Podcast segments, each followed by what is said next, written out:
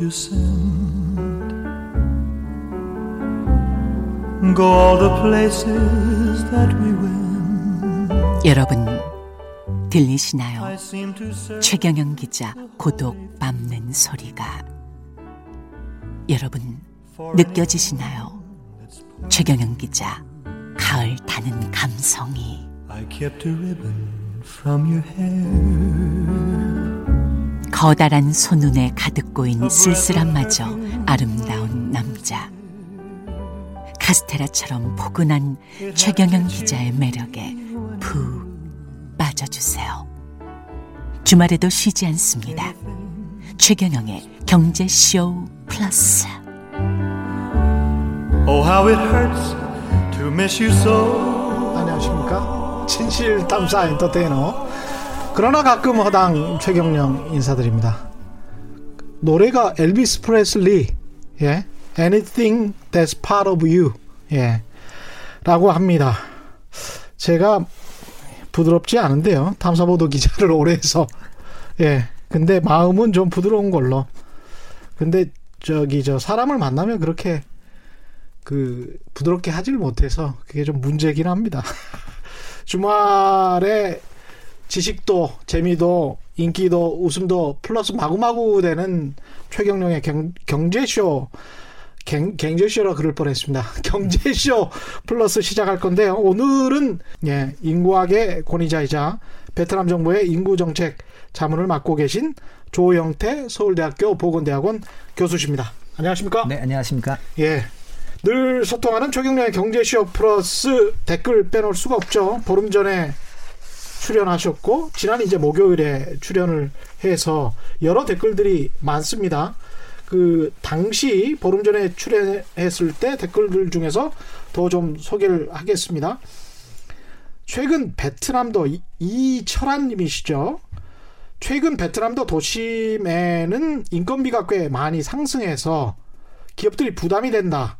이런 이야기를 들었다고 하는데요. 어떻습니까? 네, 뭐 맞습니다. 지금 음. 베트남의 정부는 그 최저 임금 상승하는 거를 지금 이렇게 올라가는 걸 막고 있는 상황이고요. 네. 근데 그럼에도 불구하고 해외에서 굉장히 많은 사람들이 하노이와 호치민을 중심으로 해서 투자가 음. 이루어지다 보니 베트남의 그 노동 시장에서 노동력에 대한 수요가 높아지고 네. 그래서 노동의 가치가 높아지고 있는 건 사실입니다. 그렇죠. 네. 이러다 보면은 중국의 인건비 수준으로 따라가는 게 뭐 금방일 것 같습니다. 어, 아, 뭐 그렇지는 않을 것 같습니다. 아니고요. 예, 예. 근데 이게 좀 중국 인건비 대비해서 한 60% 정도 됩니까 지금? 지금 현재 어, 최저 인건비로 본다면 예. 하노이하고 호치민이 다른데 예. 어, 하노이가 약 한 180불 정도가 됩니다. 예, 예, 그러니까 월요? 월. 예. 그러니까 낮은 편이죠. 그러네요. 예, 그러나 이제 그렇게 받는 경우는 거의 드물고요. 예. 그보다는 좀 더 많이 받게 되고 지금 음. 대졸자가 베트남 사람이 베트남 기업에 취업 했을 때는 약 한 300에서 350불 정도를 예, 생각을 하고 있더라고요. 예, 그러면 한 40만 원 정도. 그렇죠. 예. 예. 그러면 그런데- 아직 중국 수준에는 좀 못- 많이 못 미치네요. 예, 그런데 이제 이런 게 있습니다. 음. 어, 베트남의 전반적인 인건비는 낮은 건 사실이지만 네. 그러나 그 이 managerial 하니까 매니저 수준에 올라갈 법할 한 예. 그러니까 이 외국 기업에서 좋아할 만한 사람들은 음. 수요가 너무나 많아서 아. 지금 아세안 국가들 중에 그부 그 사람들의 임금 상승률은 제가 알기로는 지금 최고입니다. 그러니까 똑똑한 중간 간부급 맞습니다. 인원이 많다. 예, 그렇군요. 그분, 그분들에 대한 임금은 지금 굉장히 상승을 하고 있고요. 네. 지금 여기 말씀해 주셨던 베트남의 도심의 인건비가 꽤 많이 상승해서 부담이 된다는 말씀이 음. 사실이라고 생각이 듭니다. 예. 이선우님 같은 경우에 베트남 길거리 치안을 걱정하셨는데 네.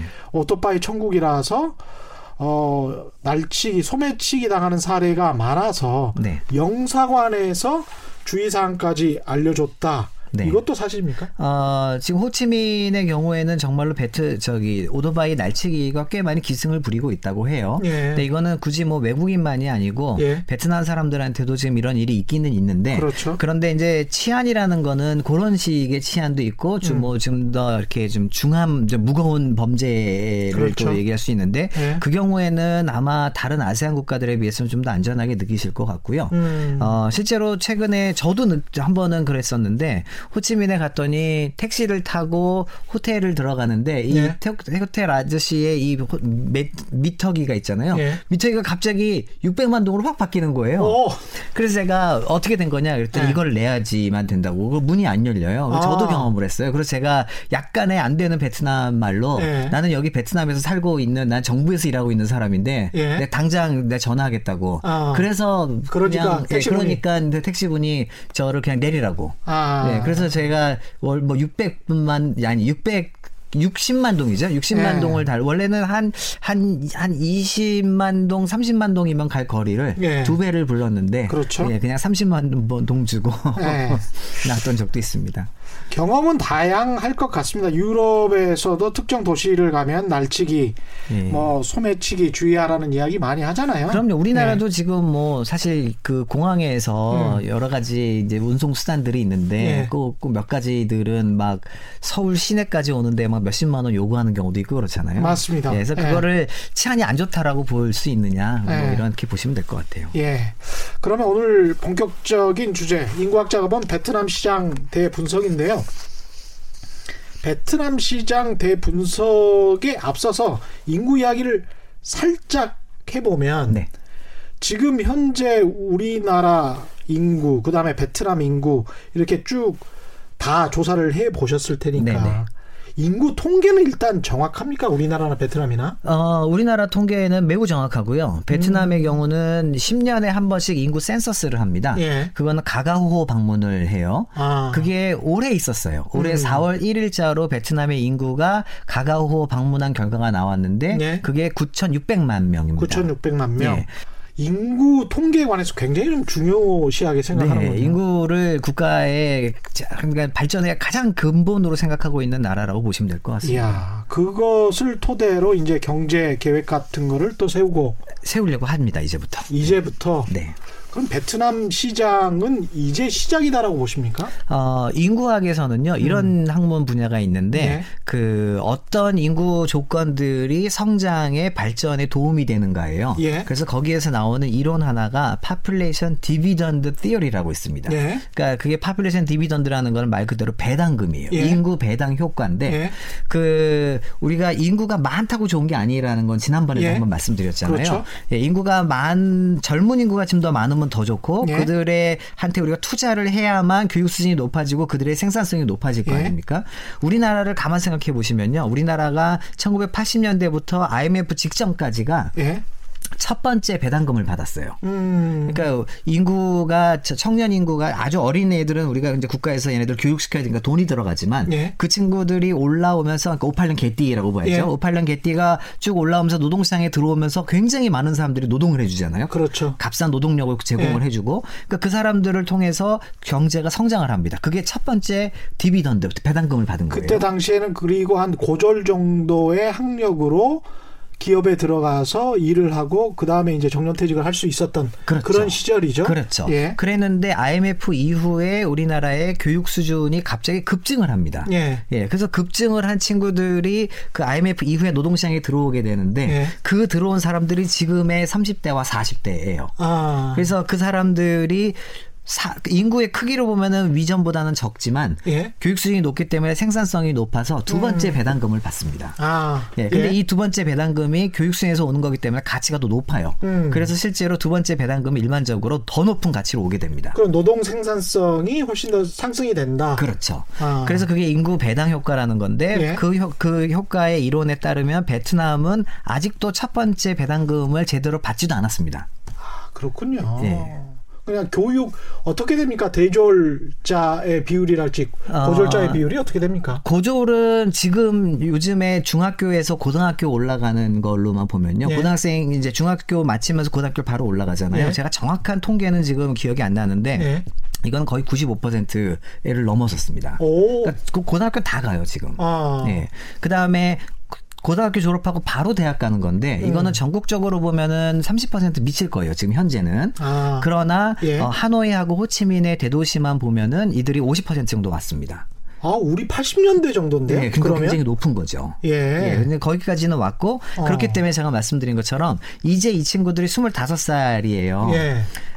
그러니까 첫 번째 디비던드가 이제 아직 시작할까나 말까나고 그러네요. 예, 이 밑으로 쫓아오는 인구들이 지금 교육 수준이 점점점 높아지기 때문에 어. 이들이 노동시장에 들어와서 30살, 40살이 되는 시점이면 앞으로 한 20년 남았거든요. 예. 그러면 그때부터는 베트남도 두 번째 dividend를 받게 될 거예요. 그러니까 중간 매니저급들이 아까 굉장히 우수한 인력들이 많다. 그렇죠. 그 인력들이 임금을 많이 받아가고 있다. 그런 그럼요. 것도 이제 같은 맥락으로 볼 수 있겠습니다. 그럼요. 그 또 한 가지가 예. 우리나라랑 굉장히 다른 게요. 음. 우리나라는 여성의 경우에 노동시장에 참여를 했다가 음. M커브를 그리게 됩니다. 노동 참여율이. 예. 그래서 20대 말에 굉장히 높은 참여를 했다가 음. 30대 중반에 뚝 떨어졌다가 40대에 다시 조금 올라갔다가 이제 아, 떨어지게 돼요. 아이들 키워놓고. 그렇죠. 예. 아이들을 때문에 결혼하고 애 때문에 노동시장에서 빠졌다가 예. 애들 교육비를 내기 위해서 노동시장에 다시 들어오게 되죠. 맞습니다. 근데 이 예. 노동시장은 비정규직 노동시장을 많이 들어오게 돼요. 거기 맞습니다. 현, 현재 한국 여성들의 삶인데 예.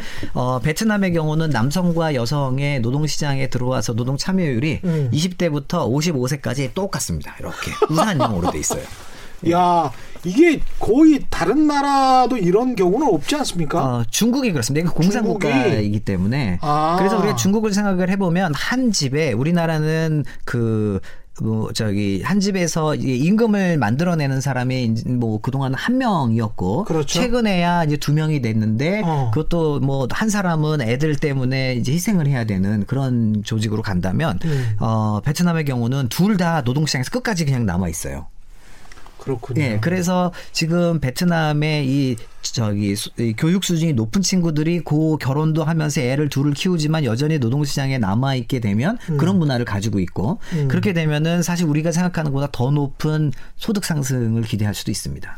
우리 기업들이 이미 많이 진출해 있나요? 어떻습니까? 어, 굉장히 많이 진출해 있는 걸로 저는 알고 있고요. 그렇죠. 예, 그 뭐 대기업들은 지금 안 들어간 기업이 없는 것 같아요. 그렇죠. 예, 그리고 현지 법인들은 아직 거기서 비즈니스 시작은 안 하더라도 현지 법인들은 다 준비를 해 놓고 있고요. 그럼- 근데 중소기업들도 많이 들어가 있습니다. 그럼 새로 이제 진출하려고 하는 사람들이나 네. 또는 베트남 시장에서 기회를 보려고 하는 사람들 입장에서 봤을 때는 좀 늦었다 이런 생각도 들수 있을지 글쎄요, 않을까요? 이게 예. 하노이나 호치민을 생각하면 워낙 한국 사람들이 지금 이미 많이 들어가 있어서 예. 제가 알기로는 하노이 호치민에 지금 30만 명 이상의 한국인이 살고 있는 걸로 어이구, 들었거든요. 예. 그렇게 따져 보면은 어 이거 너무 벌써 한국 사람들 많은 예. 거 아니야 생각할 수 있지만 음. 베트남이라는 국가가 제가 지난주에도 지난 번 시간에 예. 나왔을 때 말씀드렸지만 어 굉장히 긴데 하노이하고 호치민에만 사람들이 사는 게 아니라 이 나라에는 그랬죠? 예 13%만 하노이 호치민에 살고 음. 있어요. 나머지는 다 국가에 흩어져 있어서 음. 그 흩어져 있는 다른 그 성들도 외국인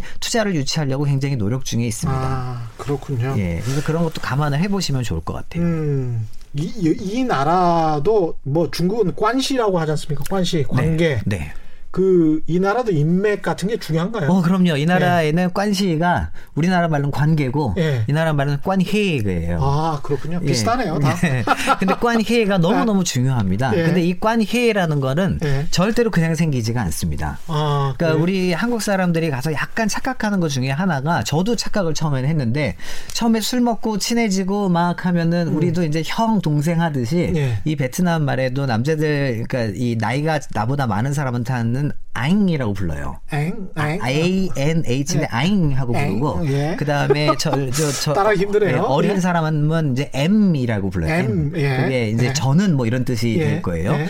그래서 아잉 엥 하면서 M 하면서 네. 너무 친해지고 막 그러고 하고 나면 한국 사람 와서 어 내가 저 사람들이랑 친구가 됐나 보다 어. 생각을 합니다. 예. 그렇지 않습니다. 절대로. 아 그렇지 않군요. 예, 절대로 예. 친구가 되지 않고요. 어, 예. 그다음에 아 내가 있군요. 그럼요. 예. 그다음에 내가 돈을 많이 썼어요. 음. 그러면 아 돈을 썼으니까 되겠지. 음. 절대로 되지 않습니다. 그럼 어떻게 해야 친구가 됩니까? 관회를 만들어야. 관회를 만들어야 예. 되는군요. 그러니까 관회라는 거는 돈과 그다음에 술로만 이루어지는 게 아니라 예. 서로의 그 신뢰가 생겨야 되는데 뭔가 이- 히스토리가 있어야 되는 그럼요. 이 예. 신뢰라는 건 그냥 생길 수 있는 게 아니거든요. 음. 그러니까 더 많이 무, 이렇게 부딪히고 함께 뒹굴고 이런 모습들이 있어야 되는데 음. 이제 한국 사람들은 아무래도 또 그 문화가 음. 특히 청년들이 보기에는 어 이거 지금 왜 이런 문화가 다 있지 이런 생각 할 수도 있을 것 같아요. 예. 네. 그런데 그래서 제가 요즘에 어떤 얘기를 하냐면 예. 과거에는 어 제가 책을 이제 뭐 시리즈로 이렇게 써 왔는데 2016년에 제 첫 번째 책을 냈거든요. 예. 거기서 무슨 얘기를 했냐면 청년들이 해외로 더 진출할 수 있도록 음. 그 전에 정부에서는 어 청년들이요 뭐 중동을 가자 그랬는데 국가가 실제로 만들어 놓은 시스템은 없이 중동 가라 그랬던 거고. 예. 그러고 지금은 그래서 제가 그때 얘기했던 게 그냥 가라 그러지 말고 시스템을 만들어 줘라 청년들이 갈 수 있게. 네. 그래서 이번 정부가 뭘 만들었는지는 잘 모르겠습니다만 아무래도 어. 뭐 준비를 했겠죠. 예. 그런데 제가 요즘에 드는 생각은 그 시스템을 청년용으로 만들어야 되느냐 음. 아니면 오히려 음. 관회라는 그 관계 문화가 우리나라도 있었잖아요. 그렇죠. 우리도 이, 이- 지금 뭐 아마 40대 후반 위에 있는 분들은 대부분 네. 다 그걸 느끼실 텐데. 그렇죠.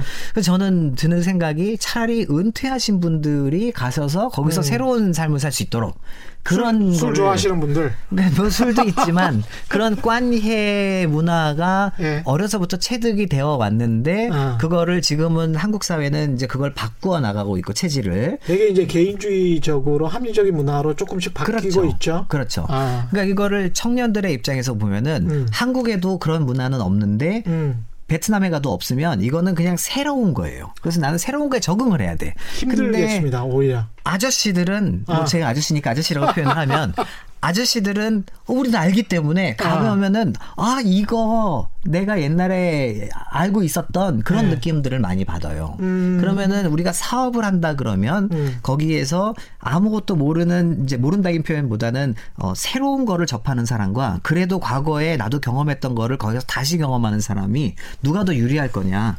그럼 오히려 후자가 더 유리할 수가 있어서 음. 저는 정부가 그렇지 않아도 지금 우리나라에서 은퇴하시는 분들이 한국에서 뭔가 예전에야 뭐 치킨집도 여시고 네. 자영업도 하시고 그랬는데 지금은 자영업 경기가 거의 죽었기 때문에 그렇죠. 뭘 하실지 모르고 있는 지금 상황이거든요. 예. 그분들이 오히려 지금 진출을 조금 하실 수 있게 도와주는 그 시스템을 좀 갖춰놓으면 어떨까라는 생각이 좀 듭니다. 그러면 오랜 시간을 거쳐서 이루어 놓은 신의 관계 이런 게 비즈니스 하는 데는 굉장히 중요하겠다. 어, 많이 많이 중요하죠. 또 뭐가 중요할까요? 베트남에서.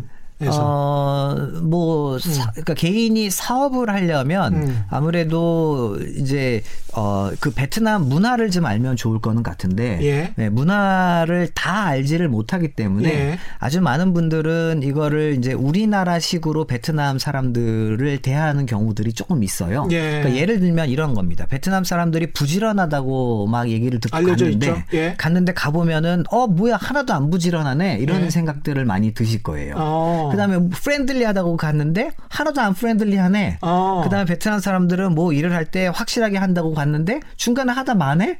이런 생각들이 드- 말씀들을 네. 많이 하세요. 음. 그래서 야 이 사람들 우리가 생각했던 거랑 다르구나라는 말씀들을 하시는데 음. 사실은 이거는 그 나라의 문화를 우리의 기준으로 평가를 했기 때문이고요. 그렇죠. 예, 그거를 조금 더 이들의 문화 속에 들어가서 좀 평가를 해주셨으면 하는 음. 바람입니다. 예컨대 뭔가 만일에 이유가 있겠죠. 그들 그렇죠. 나름대로. 아니, 이유라기보다는요. 음. 이게 그냥 그들의 문화예요. 예를 예. 들어서 이런 겁니다. 우리나라의 일하는 문화를 어 좀 선진국이라고 할 수 있는 스웨 덴의 음. 어저 기업에서 와서 우리를 봤다. 그 우리를 어 굉장히 부지런하고 뭐 일을 끝까지 잘하고 퍼펙트하게 해놓고 이렇게 평가를 할 거냐? 미쳤다고 하- 예. 미쳤다고 그 그런 이 이야기를 많이 그 신문지 기사에도 많이 나왔었죠 예, 사실. 그러니까 이제 예. 그런 식으로 예. 조금은 좀 문, 이 문화를 바라보는 그 위치를 좀 바꿔서 생각해 보시려고 노력을 좀 많이 했으면 좋겠다는 생각이 예. 듭니다. 스웨덴 사람들의 뭐 일과 가정이 철저하게 양립 하는 그런 문화니까 우리처럼 뭐 지금은 많이 줄어들었습니다만 과거에 뭐 12시간, 15시간씩 일하고 밤에까지 일하고 뭐 이러면 그랬죠. 예. 미쳤다라는 이야기밖에 안 나오죠, 실제로. 그 베트남에 진출을 하는 사람들 입장에서 포인트 같은 거를 좀 알려주셔야 될 것 같은데 이제 성공을 했던 기업들도 좀 보셨을 것 같고 네. 실패를 했던 기업들 그다음에 자영업들도 보- 네. 보셨을 것 같고 그렇습니다. 그러니까 실패를 음. 한 기업들을 좀 봤는데요. 그 저는 뭐 기업을 하는 사람은 아니기 때문에 네. 정확하게는 모르지만 네. 어 제가 봤을 때는 조금 이렇게 생각들을 하시는 것 같아요. 그러니까 베트남에 부동산 투자들도 많이 하시잖아요. 예. 그거 하신 분들이 저한테 하는 이야기가 왜 안 뜨냐는 거예요. 부동산이 안- 부동산이 왜, 안 뜨냐? 왜 안 뜨냐? 자고 나면은 뭐 500만 원씩, 1000만 원씩 떠야 되는데 내가 가서 투자를 했는데 왜 안 뜨냐? 남들 다 투자해서 성공했다고 하는데 마- 맞습니다. 그런 그게 벌써 한 10년 정도 된 것 같은데요. 제가 그 예. 베트남 부동산 뭐 활개 예, 치고 예. 뭐 이런 것들이 근데 그게 예. 이제 왜 그러냐 하면 예. 첫 번째로 생각을 해 보면 어 우리가 어느 그러니까 한국에서 예컨대 성공을 했던 나의 삶과 나의 뭐 사업을 쭉 생각해 보시면 음. 어느 날 갑자기 들어가가지고 바로 성공하지 못하셨을 거예요. 축적된 그 실패와 성공의 누적된 경험치가 지금의 나의 성공을 분명히 가져왔었을 텐데 예. 베트남에 딱 가시면 나는 한국에서 성공했으니 베트남에서도 내일 바로 성공할 거야라고 생각들을 많이 하세요. 내가 샀으니까 올라야 돼. 뭐 그렇죠. 이런 거죠. 근데 예. 그거는 절대 불가능한 일이거든요. 음. 예, 그래서 조금 그 이렇게 좀 장기적으로 투자도 사실은 한국보다 더 많이 해야 되는 게 맞고 예. 시간 투자도 훨씬 많이 해야 되고 예. 오히려 여기에 이- 자기는 여기 있으면서 베트남에다 한 사람 놓고 왜 이렇게 일이 안 되냐라고 이야기하는 기업 작은 기업들이 많이 있는데 그러네요. 될 수가 없어요. 아. 그거는 여기서도 한 사람이 있으면 일이 안 되는데 음. 그래서 정말로 성공을 하는 기업들을 보면은 그게 이제 대기업들이 더 성공이 가능한 이유가 이 인적 자원을 쫙 보내서 그렇죠. 거기서 꾸릴 수가 있기 때문이거든요. 그래서 이건 대기업이 아니라 중소기업이더라도 어. 실제로 성공을 하려면 조금 더 장기적인 투자와 더 많은 그 인적 자원 투자, 음. 그 다음에 어, 시간 이거를 조금 더 보셔야만 음. 예, 성공을 할 수 있느냐 없느냐가 결정이 될 텐데 그러네요. 우리는 음. 해외를 가면 무조건 성공해야 된다고 생각을 하니까 그것도 바로 예. 그러니까 부동산도 마찬가지입니다. 우리나라에 예. 가만 생각해 보시면요. 예. 우리나라의 아파트 값이 자고 나면 막 천만 원씩 떴던 때가 있었어요. 예. 그게 80년대였을까요? 90년대였을까요? 2000년대였을까요? 뭐 80년대도 그랬던 것 같고요. 예, 그런 제일 많이 떴을 때는 2000년대였습니다. 2000년대. 예, 예. 80년대 서울의 경우에는요, 아파트가, 물론 뭐, 아파트라는 게 이제 생겨서, 그때 처음, 이제 맨 처음 아파트가 생겼을 때는 우리 윤수일 씨의 아파트에 예. 보면 그 아, 황량한 예. 다리를 건너 뭐 이렇게 예. 가잖아요. 그때는 아파트가 별로였고, 음. 그러다 80년대 말에부터 아파트라는 것들이 강남에 나 올라오면서 이제 가격이 좀 올라갑니다. 예. 그때가 언제냐 하면은 58년 개띠 분들이 음. 가정을 꾸리기 시작을 하셨을 때였어요. 음.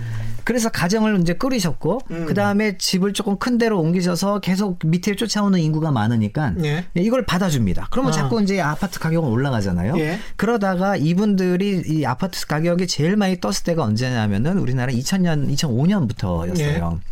그때가 왜 그랬냐 하면 어 그 일을 하고 소, 소비도 제일 많이 하는 약한 45세에서 57세까지의 인구 음. 예. 이때가 쫙 성장을 할 때였습니다. 음. 그러니까 그들은 애가 둘이 있어요. 결혼도 비슷한 시기에 했어요. 다 예. 비슷한 차를 가져야 돼요. 예. 그럼 비슷한 또 소득이에요. 그럼 비슷한 나의 집을 원할 수밖에 없고 음. 그 집은 서울에 한정적이니 있던 집을 부시고 그 위에다가 이제 재건축을 하게 됩니다. 그럼 예. 당연히 집값이 올라갈 수밖에 예, 없죠. 예. 기대 수요는 더 있고. 그래서 그때 가 아파트값이 제일 떴던 거였고 음. 오히려 80년대 초반에는 아파트가 지어지면 그 옆에 새 아파트가 있으면 우리 아파트보다는 새 아파트가 더 좋을 거 아니에요? 그렇죠. 그럼 이 아파트 가격이 오를 수가 없습니다. 음. 그렇죠?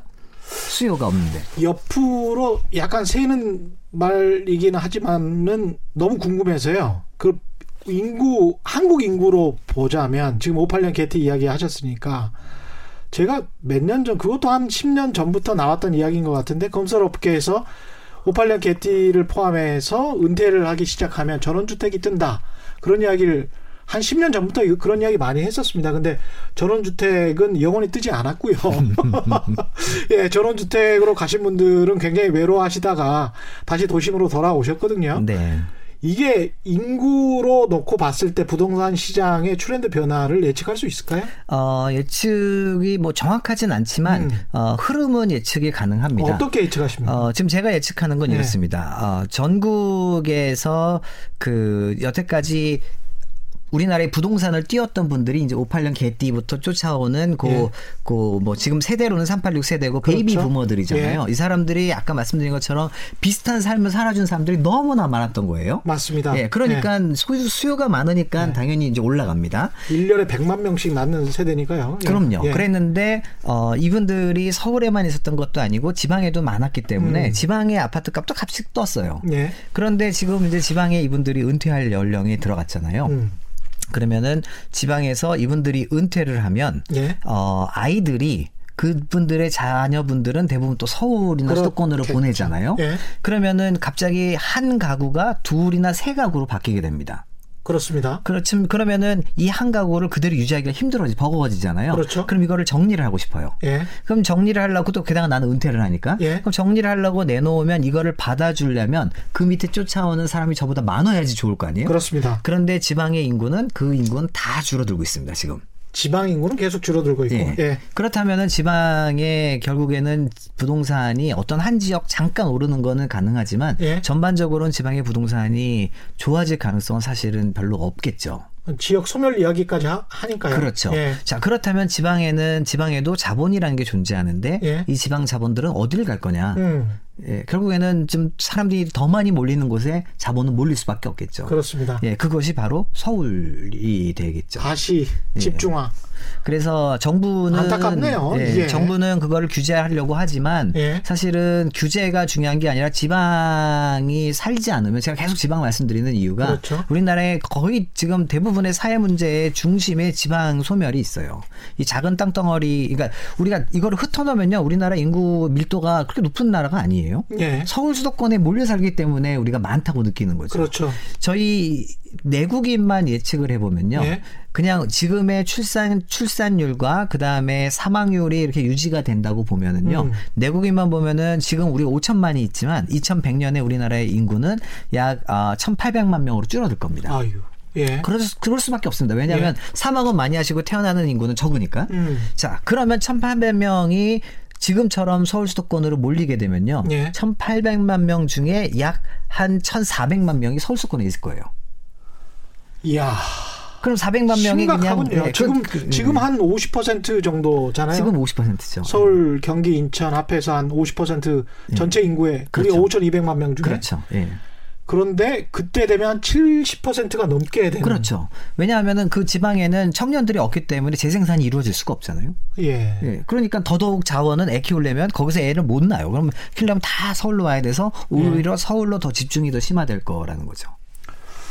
야, 이 정말 끔찍한 미, 미래네요. 그렇게 보면은 개인 입장에서 봤을 때는 최소한 광역 도시 정도에서는 살아야 된다. 이런 이런 결론이 나올 수도 있겠습니다. 예, 뭐 근데 그렇지 하지 않기 위해서 사실은 지금부터 정부에서는 예. 제가 계속 말씀드리는 이 지방의 그 서울 수도권으로 몰리고 있는 자원을 지방으로 흩어줄 필요가 있는데 음. 사실 그게 뭐 노무현 대통령 때 혁신 도시를 만들고 예. 세종시를 만들어서 흐트러 놓으려고 했었어요. 예. 그런데 그때 그게 지금 혁신 도시들이 성공을 했느냐 보면 거의 성공을 못 했습니다. 아, 예, 인구 분산 효과가 거의 없거든요. 근데 그 그렇군요. 이유가 왜 그러냐 하면 어, 그 어, 혁신 도시를 만들어 놓는 거는 그 계획 자체는 좋았는데 음. 어디에 혁신 도시가 생겨야 되는지가 어, 굉장히 정치적인 그 이해관계에서 만들어졌던 거예요. 예. 그러니까 사실 거기 생기지 말고 다른 데 생겼어야지 더 좋았을 거를 아. 거기서 만드는 바람에 그래서 혁신 도시의 효과가 오히려 없었던 거죠. 예. 예, 그래서 그런 게 좀 안타까워요. 그래서 지금부터 어 우리가 지방 정책을 지금 편다 그러면 음.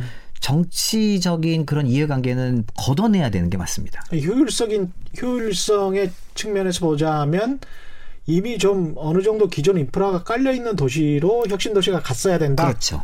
아, 예. 근데 이제 전혀 발전 그 기존 인프라가 별로 안 깔려 있는 곳에 예. 지역민들의 염원이다라고 해서 그렇죠. 그쪽으로 가다 보니까 오히려 효율적이지 못했다라는 그렇습니다. 그런 말씀이신 것 같고요.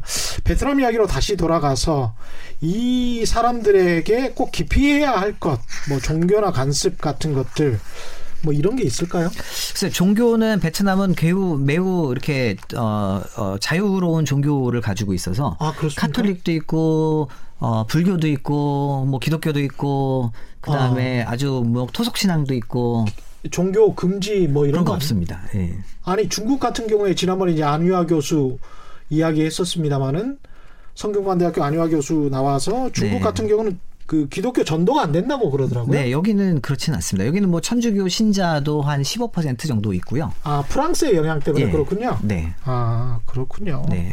그래서 종교에 관해서는 그러면은 어떻게 보면 중국보다는 조금 더 자유롭다라고 자유로워요. 왜냐하면 제가 지난번에도 말씀드렸던 것 같은데 네. 그 중국의 경우에 우리나라에서 방판을 많이 하는 뭐 이렇게 큰 화장품 회사가 중국에 들어가서 방판 조직을 한번 만들어 보려 그러다가 음. 네. 실패를 했는데 네. 그 이유가 뭐였냐면 중국 공안들이 사람들이 뭐 뭐 몇 명 이상 모이는 거 자체를 싫어하기 때문에 예. 그걸 뭐 신고를 하든지 뭐 이래야 된다 그랬더라고요. 네. 근데 베트남의 경우는 전혀 그런 게 없습니다. 아 그렇군요. 예, 그래서 오히려 방판 뭐 사람들 모아놓고 뭐 하고 하는 거는 그에 대해서 근데 대신에 이런 건 있습니다. 음. 어, 아직은 공산 국가라서 예. 예. 컨대 우리가 방송을 찍으러 가면 예. 카메라가 어디 어디 돌아다니려면 반드시 신고가 이루어져야 되고요. 예, 예, 예, 그런 것들은 당연히 있습니다. 예, 그래서- 중국도 마찬가지고 당연히 그렇겠죠, 그건. 예, 예. 그래서 공안에다가 신고를 해야 되는 과정은 있는데 음. 그게 특히 이제 우리가 그 공공기관을 찍는다 그러면 그건 굉장히 엄격하고요. 아, 그렇군요. 근데 민간 네. 그냥 사람들을 인터뷰하고 하는 거에서 는 제가 알기로는 큰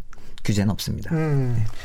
베트남 하면 우리 저 박항서 감독 빼놓을 수 없는데 네네. 박항서 감독이 우리 기업들한테 뭐랄까요 굉장히 그 좋은 효과를 많이 줬습니까 실제로? 어, 실제로 좋죠. 예. 예, 한국 사람들의 그러니까 한국에 대한 이미지가 그 전에도 나쁘진 않았습니다만 음. 그 전에는 주로 뭐 기업들 삼성이나 그런 대기업들 LG, 현대 뭐 이렇게 통해서 받았던 그런 기업의 이미지였다가 예. 박항서 감독님이 보여주셨던 지도자, 굉장히 덕이 있는 덕장으로서의 그 지도자의 모습을 보여주신 게 음. 어, 한국을 굉장히 아름다운 나라로 생각하게 만드는데 굉장히 기여를 많이 했다고 생각을 합니다. 음.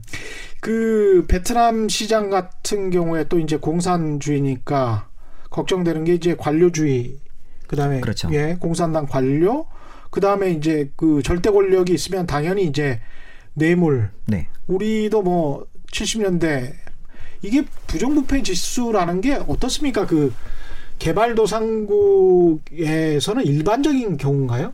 어, 글쎄요. 이거 제가 그거는 네. 정확하게 저는 잘 모르겠는데 네. 최소한 제가 경험해 본 개발도상 국가나 혹은 약간 좀 아직은 개발이 잘 안 된 나라들에서 예. 어, 부패가 없는 나라를 찾기는 쉽지가 않은 것 같아요. 그렇죠. 그러니까 부패가 없으면은 발전을 더 많이 했겠죠? 그렇죠. 예. 예. 그러니까 그 부패와 사실 경제 발전과의 상관관계 같은 경우도 그렇죠. 예. 많은 이야기가 나온 것 같고 네. 뭐가 이제 닭이고 뭐가 계란인지는 모르겠습니다만 네, 네. 예 대부분의 선진국은 깨끗하잖아요. 뭐 그렇죠. 예. 예. 그리고 부패가 깨끗하다기보다는 예. 굉장히 큰 아주 엄청난 부패 같은 거 있죠. 그러니까 예. 모든 사람이 하는 부패가 아니라 예. 예. 하기사 경제 관료들이 하나 크게 예. 터트려주는. 하기야 뭐 미국도 뭐 앨런 사태 같은 경우는 그럼요. 예. 예. 그냥 해먹으려면 크게 해먹고 예. 징역 한 20년 살고 뭐 우리는 이제 크게 해먹어도 징역을 별로 안 사는 게 이제 단점이고요. 예. 그래서 그 어떻습니까? 그 거기는 음. 베트남은 베트남의 경우에 예. 어 이제 리스크라고 본다면 예. 어몇 가지 리스크들이 있겠는데 그 중에 하나가 어 부패는 확실합니다. 특히 그, 그 관료들의 부패가 음. 뭐꽤 만연되어 있어서 부패가 리스크다. 예, 음. 그게 그걸 이제 리스크로 볼 거냐, 예. 아니면은 그거는 이 나라의 문화이기 때문에 예. 그거를 안고 갈 거냐, 그거는 비용으로 볼 거냐. 그렇죠. 그건 관점의 차이일 것 같아요. 예. 그런데 이제 우리나라 기업이 특히 좀 우리나라 기업들도 대기업, 뭐 중소기업 대부분 다 이제 깨끗해졌기 때문에 그렇죠. 이 깨끗한 입장에서는 갑자기 부, 저 이렇게 뭐그 뇌물 같은 돈을 예. under table money라고 보통 얘기를 그렇죠. 하는 예. 그거를 좀 줘야 되는데 그거를 만들어낼 수 있는 회계상의 항목은 없을 겁니다. 없죠. 예. 예. 그럼 그걸 어떻게 만들 거냐가 굉장히 어려울 거예요. 예. 근데 어 제가 이제 드는 생각이 음. 이 나라가 자기네들도 이제 농담처럼 그런 얘기를 하는데 우리나라의 부패는 그래도 시스테매틱하다라고 얘기를 해요. 그러니까 시스테매틱 부패라는 거는 예. 부패가 있는 거 누구나 다 한다. 예. 그런데 맨 위에서부터 아래까지 다 시스테매틱하게 전부 다 들어가야 되고 예. 그거의 가격도 거의 정해져 있다. 그러니까 뭐 건축물 인허가는 얼마? 인- 뭐 근데 누구한테 얼마, 누구한테 얼마 이런 예. 것들이 있다는 거예요. 예. 근데 실제로 있고요. 예. 예. 그런데 그거를 지금 정부가 어 이제 부패를 이렇게 척결하려고 노력은 하고는 있는데 음. 사실 베트남 공무원들이 베트남이 세금을 많이 안 걷습니다. 예. 그러다 보니까 공무원들한테 월급을 많이 안 줘요. 예. 그러니까 베트남 공무원 월급이 지금 한 달에 그 급에 따라 다르지만 음. 국장급이 되어도 음. 한 6, 650불 정도밖에 안 됩니다. 그렇군요. 예, 그러면 예. 650불로 살 수가 없잖아요. 예. 예. 그렇기 때문에 이제 이 다른 것들이 이게 계속 생기게 되는 거죠. 음. 그렇죠. 예, 우리나라도 옛날에 예. 공무원 부패가 꽤 많이 만연되어 있었는데 예. 공무원들의 임금을 올리면서 부패 지수가 많이 부- 저 이제 개선이 됐잖아요. 예. 예, 그런 것처럼 베트남도 공무원들의 월급이 올라가면서 아마 지금 변화될 것 같은데 음. 지금 당장 공무원들이 월급이 올라가려면 세금을 더 걷어야 되는데 지금으로선 세금을 거들 어, 더 거들려고 노력하기보다는 음. 일단 세금보다는 발전이 더 중요하다고 생각하고 있는 상황인 것 같습니다. 그렇죠. 그리고 이 또 관료분들이 아까 말씀드린 것처럼 어 자기가 고- 그 공무원만 해서는 살기가 팍팍할 가능성이 커서 예. 대부분 아주 많은 분들이 이제 고위직으로 올라갈수록 또 그 이제 가족의 다른 한 사람은 자기가 하는 일과 관련해서 이렇게 조금 뭐 나쁜 표현을 하면 이권을 챙길 수 있는 음. 그런 사업을 하게 되고 예. 좋은 편으로 한다면 지금 그 정보를 잘 활용하는 그렇죠. 런 예. 사업체를 가지고 있는 경우들이 많아서 예. 예, 그래서 그게 그거를 우리가 아 이렇게 봐라 이게 부패가 만연한 나라야라고 평가를 할지 예. 아니면은 말씀드린 것처럼 그게 이렇게 시스템으로 지금은 움직이고 있어서 음, 그러니까 말도 안 되게 이 사람이 갑자기 돈을 막 이만큼 받고 예. 그랬더니 이 사람이 다음 날 몰라요 뭐 이렇게 하는 그런 건 없다는 거죠. 음. 예, 그래서 근데 그게 이제 우리나라의 기준으로 우리나라의 법으로 보면 그건 불법이 확실합니다. 그렇죠. 예, 예. 그래서 그게 이제 이 기업들은 가서 사업하시는데 매우 어렵게 느껴지실 거예요. 아, 그런 측면에서. 예. 중국이랑 비교를 해보면 그런 측면에서는 어디가 더 자본주의적이고 어디가 더 공산주의적이고 이렇게 좀 비교가 될까요? 이게? 글쎄요, 저는 이제 예. 제가 제가 중국을 잘 몰라서 그걸 예. 말씀드리기 좀 그런데 예. 저는 다시 베트남 말씀 한번 드리면 중국 예. 관련해서 지금 이 under table money를 우리가 규제를 하잖아요. 음. 어, 그런데 중국도 규제는 하지만 중국은 이제 이 공공연하게 아직도 진행이 되고 있고 예. 자, 그러면 우리나라 기업들이 이, 이 베트남에 빨리 바뀌어라라고 기다리는 사이에 음. 중국 기업들이 지금이야 중국과의 관계가 별로 좋지 않아서 많이 못 들어가고 있지만 예. 결국에는 자본의 논리상 중국 기업들이 들어갈 수밖에 없다면 예. 그러면 중국 기업이 더 성장할 수 있는 그 이 베트남의 시스테매틱 부패 환경이 중국 기업한테도 유리한가 우리한테 유리한가 음. 당연히 중국 기업한테 유리합니다. 왜냐하면 익숙하니까. 그렇죠. 예. 그러면은 중국 기업들이 오히려 더 성장할 수가 있을 거예요. 근데 중국과 베트남의 관계는 참 어떻습니까? 좀 별로 좋아하지 않죠? 안 좋아합니다. 매우 그렇죠? 안 좋아합니다. 안 예. 좋아하죠. 네. 베트남 이번- 사람들이. 예. 제가 어제 예. 베트남에서 이제 그 제가 아는 분이 한 분 이제 들어오셔서 예. 관료신데 예. 예, 이분이 말씀을 하시기를 어그 베트남에 있는 배 예. 배를 70%를 더 늘리기로 결정을 했대요. 예. 지금 있는 거예요. 예. 근데 거기에 배라는 얘기가 뭐냐면은 군함을 포함한 70%를 늘리기로 예. 결정을 했다는 거예요. 어. 그래서 왜 그러냐 했더니 중국에 대응하기 위해서예요. 그렇죠. 항상 뭐 중국의 침략을 받아왔으니까요. 예. 프랑스 전에는 안남이라고 그랬었잖아요. 주- 그렇죠. 베트남을. 그렇죠. 그 안남이 베트남인 예, 거죠. 안남이라고 했었는데 중국인들이 사실은 아직도 이런 생각을 가지고 있는 중국인들이 있습니다. 안남은 우리 땅이었다. 예.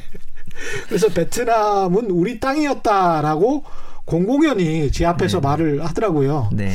그래서 이 사람들이 다른 나라 사람들한테 가서는 한국도 우리 땅이었다. 뭐 이렇게 말할 가능성도 있- 있겠구나. 뭐 전 세계가 다 중국 땅이었죠. 예. 뭐 몽골 징기스칸 생각해 보면 유럽도 우리 땅이었다. 뭐 이렇게 네. 아우 그 끔찍하더라고요. 그래서 예. 아이 사람들이 중화주의가 대단하다. 그렇죠. 예, 무섭다라는 그- 생각이 했습니다. 저희 제가 네. 그 아는 국장님 한 분이 얼마 전에 은퇴를 하셨는데 음. 이분이 어 중국이 참 자기는 중국이 아예 그냥 대놓고 싫다고 말씀을 하세요. 네. 근데 그 이유가 뭐냐면은 베트남 전쟁 이후에 예. 그 복잡하던 틈을 타서 중국이 침략을 합니다. 그래서 그거를 막아내기 위해서 예. 자기는 자기 친구들이랑은 베트남 전쟁에서는 이제 끝날 무렵에서 그때는 희생자가 없었는데 예. 오히려 중국 국경에 가가지고 거기서 그 이 중국 사람 중국 전쟁 속에서 사망한 자기 친구들이 있다는 거예요. 자기도 아. 옆에서 그걸 자기가 목격을 해서 자기는 자기가 중국에도 가지만 관료이기 때문에 음. 자기는 저- 너무 중국이 싫다고 얘기를 해요. 그러니까 그런 경험들을 가지신 분들이 아직 많으신 거죠. 음, 베트남 정부의 그 외자 유치 정책 아까 잠깐 언급하셨습니다만은 네. 구체적으로 좀 말씀을 해주시면 그, 아, 예. 그 아마 예. 이거는 이 저는 그 정보는 정확하게는 모르는데 예. 어 이거는 지금 제가 알기로는 우리나라의 코트라에서 예. 얼마 전에 베트남의 그 투자 정책에 관련해서 이렇게 두꺼운 책을 아, 하나 낸 게. 있어요. 예. 예, 그거를 보시면 거기에 법규하고 베트남 음. 정부가 어디에 지금 이 투자를 더 유치를 받고 싶어 하나 이런 얘기가 나오고 있는데요. 네. 제가 제 책에서 잠깐 소개한 내용이 있습니다. 그게 음. 뭐냐면은 지금 베트남 정부가 그런 그좀 받고 싶어 하는 외국의 예. 자본을 받고 싶어 하는 곳이 일단은 여기가 농업 국가잖아요. 예. 그래서 농업을 절대로 놓고 가고 싶은 생각이 없는 나라입니다. 예. 그래서 농업의 그 4차 산업 혁명이 가미된 농업 산업, 농산업 쌀과 관련된 그 스마트 팜 뭐 예. 이런 쪽이 되겠죠. 예. 근데 그런 거를 지금 이 받고 싶어 하고요. 근데 그 음. 이유가 뭐냐면 베트남 정부가 지금 도시 지역하고 농업 농촌 지역하고의 인근 격차가 커지는 거를 당연히 알고 있고 예. 이거가 나중에 베트남에게 굉장히 큰 그 사회적 비용으로 돌아올 거라는 거를 지금 인식을 하고 있어요. 그렇죠. 그래서 이 도시는 도시대로 가겠지만 음. 농촌 지역의 그 삶의 질을 증진시키기 위해서는 결국엔 소득이 증가해야 되고 예. 소득 증가를 해줄 수 있는 해외에서의 그런 농산업. 이 들어와 주길 원합니다. 음. 예. 그 중에 하나가 이제 말씀드렸던 스마트 팜 같은. 그렇군요. 예, 그게 하나가 있고요. 그 다음에 두 번째는 우리랑 똑같이 뭐, 그, 그 정보통신 기술을 활용한 음. 이 ICT 기술의 예. 발전을 원하고 있고, 음. 그 다음에 베트남도 지금 현재로서는 그 금융시장이 매우 작아요. 예. 왜냐하면 기업이 웬만한 큰 기업들은 다 그 국가 국영이고 음. 그다음에 작은 기업들은 중소기업이 굉장히 많은데 예. 이 중소기업들은 대부분 가족들이 소유를 하고 있어서 음. 주식이라는 개념을 가지고 있지 않습니다. 예. 그래서 주식 시장이 매우 작거든요. 아. 그럼 이제 해외 기업들이 들어가 있는데 해외 기업들이 아직은 베트남 주식에 상장한 기업이 없어요. 발전의 여지가 있겠습니다. 그것도. 그렇죠. 그러니까 예. 이게 이제 곧 발전을 할 음. 거고 베트남 정부도 자기네 주식 시장을 키워야 된다라는 걸 인지를 하고 있어서 음. 어 아마 금융 산업도 저는 뭐 어디 가서 얘기를 할 때는 꼭 우리나라의 제조업이 들어가시는 것보다 오히려 금융 산업이 음. 지금부터 들어가서 그 베트남의 금융 시장의 발전에 좀 기여를 해줬으면 좋겠다라고 음. 말씀을 좀 드리는데 그쪽도 아마 큰 기회가 있을 것 같습니다. 아까 말씀하셨던 인구 배당 효과 1단계도 아직 시작 제대로 안 했다. 네. 이 말씀을 꼭 기억해야 될 것 같습니다. 우리 70년대 후반이나 80년대 초반 정도라고 생각이 되어지네요. 네. 이게 지금 베트남 정부 입장에서 또 한국 기업에 대한 아쉬움, 뭐 기대, 뭐 이런 것도 있을 것 같습니다. 어, 그래서 저희, 저희 책을 제가 혼자 쓴 게 아니라 음. 예. 그거를 베트남의 사회과학 원이라고 있습니다. 이게 예. 국가가 만들어 놓은 국책 연구기관인데 예. 거기서 일하시는 분들은 뭐 관료이시기도 하면서 학자인데 음. 그분들의 말씀에 의하면 지금 현재는 한국 기업들에 대한 이미지가 너무나 좋고 음. 그 다음에 한국 기업들이 더 투자해 주기를 원하고 있고 예. 그런데 그게 어, 하노이 호치민만이 아니라 좀 전국에 흩어져기를 좀 기대를 하고 있습니다. 아, 우리. 워낙 우리는 그쪽에 모이니까 예. 예, 지금 다른 지역도 같이 성장하는데 도움을 줬으면 한다라는 그 기대감이 있다고 말씀을 하셨고요. 음. 어, 그 다음에, 어, 이, 아까 말씀드린 것처럼 우리는 이제 이 나라는 농업을 발전을 시켜야 되는데 네. 지금 한국에서 들어오는 것들은 대부분 이제 제조업 중심으로 들어오고 있어서 음. 자기네들이 원하는 농업 기반의 그런 그, 그 상품성을 높일 수 있는 음. 그쪽에도 좀, 좀 산업들이 들어와 주기를 기대하고 있다고 그렇죠. 합니다. 1인 개인이 진출할 수 있는 업종 같은 것도 있나요? 자영업 입장에서 봤을 때? 자영업 입장에서요. 예. 이거는 뭐 쉽지는 않을 거는 같아요. 예. 예. 뭐 어디나 쉽지 않죠. 우리나라도 개인을 창업하니까 우리나라도 그렇죠. 힘든데 예. 베트남에 가가지고 성공할 거라는 보장은 누구 다 못하는 거죠. 그렇죠. 예. 그렇지만 이제 그 시장의 변화를 좀 보면은 예. 그 인구가 이제 이 지금 현재 25에서 29세에 있는 인구가 예. 베트남에서 그, 그 밑으로 있는 인구가 크기가 이제 거의 비슷비슷하고요. 음. 그 위는 적습니다. 예. 근데 이 친구들이 지금 밀레니얼 세대예요. 그렇죠. 리고 교육을 저 하노이 호치민에는 거의 50%가 대조를 했어요. 그렇죠. 그럼 이제 이 친구들이 올라가면서 그들이 원할 만한 거를 가지고 가시면 아. 예, 그러면은 성공의 기회가 훨씬 더 있을 것 같아요. 그게 음. 그거를 뭐 가서 한국 레스토랑을 열어요, 뭘 열어요. 이거는 뭐 말씀드리기가 좀 그렇죠. 그러니 그 그게 이제 왜 중요하냐면요. 이렇습니다. 밀레니얼 세대 우리나라의 밀레니얼 세대도 기성세대가 보면 아 저 친구들은 참 이해할 수가 없어라고 음. 얘기하잖아요. 예. 이해할 수가 없는 게 당연합니다. 왜냐하면 예, 이게 예. 이제 이- 예컨대 이런 겁니다. 제가 베트남에 제 친구가 있는데 나이가 저랑 한 살 차이가 나요. 예. 베트남 사람입니다. 예. 그 사람이랑 저랑 아 우리는 동년배다. 음. 그런데 우리 둘이 공유하고 있었던 과거의 경험은 요즘 말로 1도 없습니다. 그렇죠. 예, 여기는 예. 어렸을 때 미국 사람들은 뿔 달린 걸로 배웠고 예. 저는 공산당이 뿔 달린 걸로 배웠고 그렇죠. 여기는 러시아 말을 배웠고 저는 영어를 배웠고 예. 여기가 봤던 영화들은 다 러시아 영화와 뭐 저기 어. 이 동유럽 영화였고 저희 예. 저희는 다 미국 영화를 봤고 맞습니다. 그 다음에 여기가 유럽 여행 간다 그러면 폴란드하고 저기 헝가리를 가고 우리는 파리와 예. 저 런던을 가야 되는 예. 거고 그래서 우리는 공통되는 게 없어요. 그리고 여긴 결혼도 20대 초반에 했기 때문에 이미 애가 곧 대학, 대학교 졸업해서 지금 결혼하기 음. 아. 직전에 있고요. 예. 저는 이제 애가 뭐 고등학교 2학년이고 예. 그러니까 우리 둘이 서로 보면서 야 우리는 공통적인 거는 같이 테니스 좋아하는 거밖에 없다. 어. 술 좋아하는 거하고 뭐 이런 예. 얘기하면서 저희는 막 그랬는데 어. 지금 저희 학생들이 베트남에 가서 베트남 공무원들이나 혹은 길거리에서 비슷한 연배들을 만나잖아요. 음. 다 소통합니다. 아, 그렇군요. 예. 이거는 밀레니얼 세대가 갖고 있는 너무나 엄청난 이 특징이고 장점이에요. 장점이네. 예. 예. 우리는 그게 없기 때문에 내수 시장을 가- 음, 했다면 예. 이 청년들의 경우는 베트남은 아니 우리나라의 청년이 베트남의 청년들과 이렇게 엮이거든요. 예. 예. 그 왜냐하면 네트워크로 다 연결이 되니까. 그렇죠. 그래서 우리나라 청년들한테 먹힐 수 있는 뭔가의 아이템이 있다고 한다면 음. 베트남에 가서도 충분히 가능할 가능성이 큽니다. 그러니까 생산 기지뿐만이 아니고 시장으로 볼 가능성도 충분히 있죠. 예, 충분히 있다라고 볼수 있겠네요. 네. 근데 이제 최악의 경우에 또는 뭐 돈을 많이 벌어서 철수를 할 때 네. 이제 철수를 할 때가 문제인데 철수할 때 정리할 때 돈을 빼올 수 있을까? 뭐 이런 걱정도 들지 않습니까? 중국이나 예, 베트남 그렇죠. 같은 경우는 예, 예. 어떻습니까? 지금 어 제가 알기로는 베트남이 최근에 아주 최근 2016년인가에 음. 정확하지 않을 수도 있습니다. 16년인가 15년인가 그럴 텐데 어, 이 해외 자본을 유치하는 거를 더 권장을 하면서 음. 해외 자본이 베트남에서 어, 철수를 할때 그 내야 하는 세금과 이런 거를 합법적인 절차를 다 통하면 네. 당연히 들고 나갈 수 있는 거를 보장하는 걸로 되어 있거든요. 그렇죠. 예, 그러니까 네. 법적으로는 보장이 되어 있어요. 근데 많은 분들이 그거 안 된다고 말씀을 하시더라고요. 음. 그래서 저도 저 개인적으로는 뭐 경험을 안 해봐서 모르겠는데 음. 그러나 어 베트남의 뭐 관료 그다음에 저도 책을 같이 쓰신 그분들의 말씀에 따르면 법적으로 이거는 다 보장이 된다입니다. 그래서 어 저는 가능하다. 그러니까 엑sit 전략이라고 우리가 보통 얘기를 하는데 예. 그 엑sit 전략은 반드시 어 이게 가능하다라는 거고요. 음. 그런데 이제 또 한편으로 또 드는 생각은 이렇습니다. 어 사람마다 다르고 기업마다 다르긴 하겠지만 예. 저는 거기서 만약 수익이 생긴다면 네. 굳이 뭐 우리나라에 가져와봐야 뭐 재투자.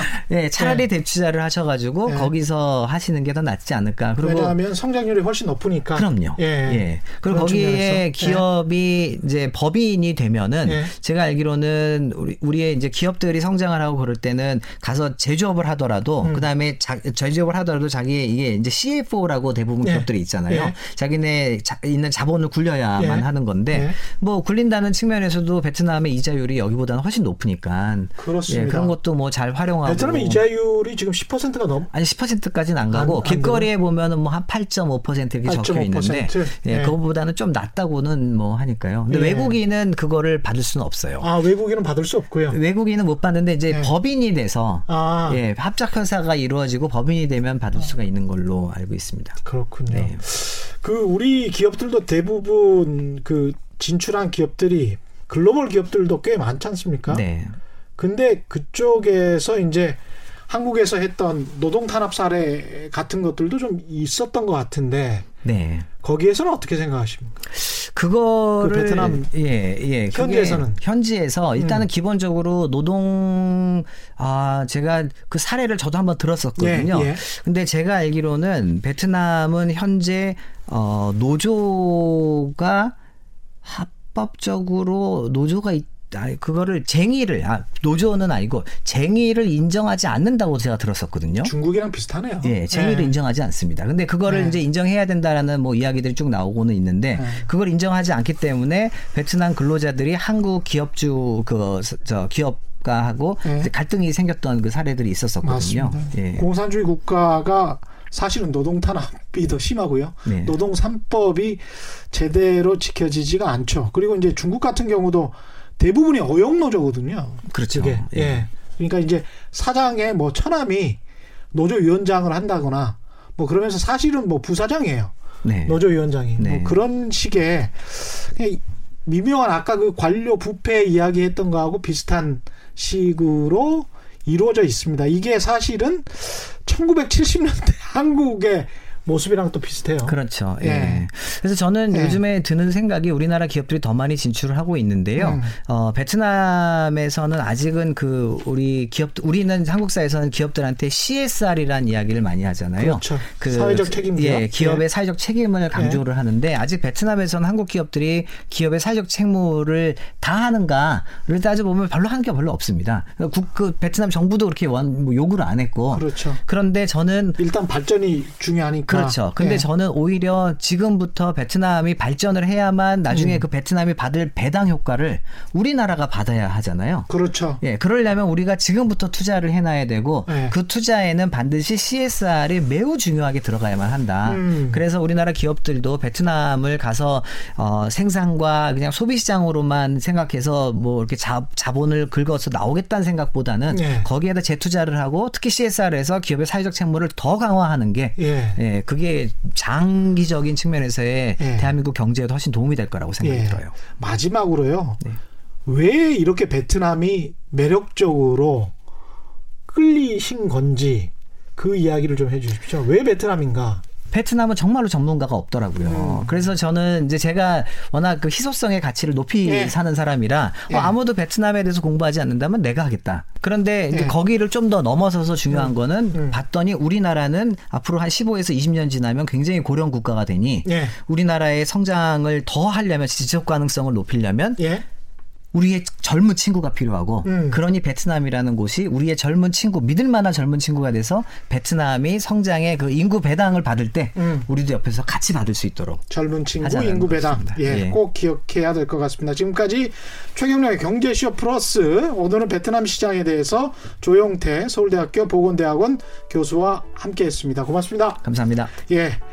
올바른 투자와 올바른 투표는 다르지 않습니다. 세상의 이익이 주말에는 따따블로 되는 최경령의 경제쇼 플러스 여기서 마치겠습니다. 베트남의 경제를 곰곰이 보다 보니까 베트남의 정치를 같이 알아야겠다. 역시 경제학은 정치 경제학이다. 다시 한번 생각합니다. 예, 여기에서 마치겠습니다. 고맙습니다.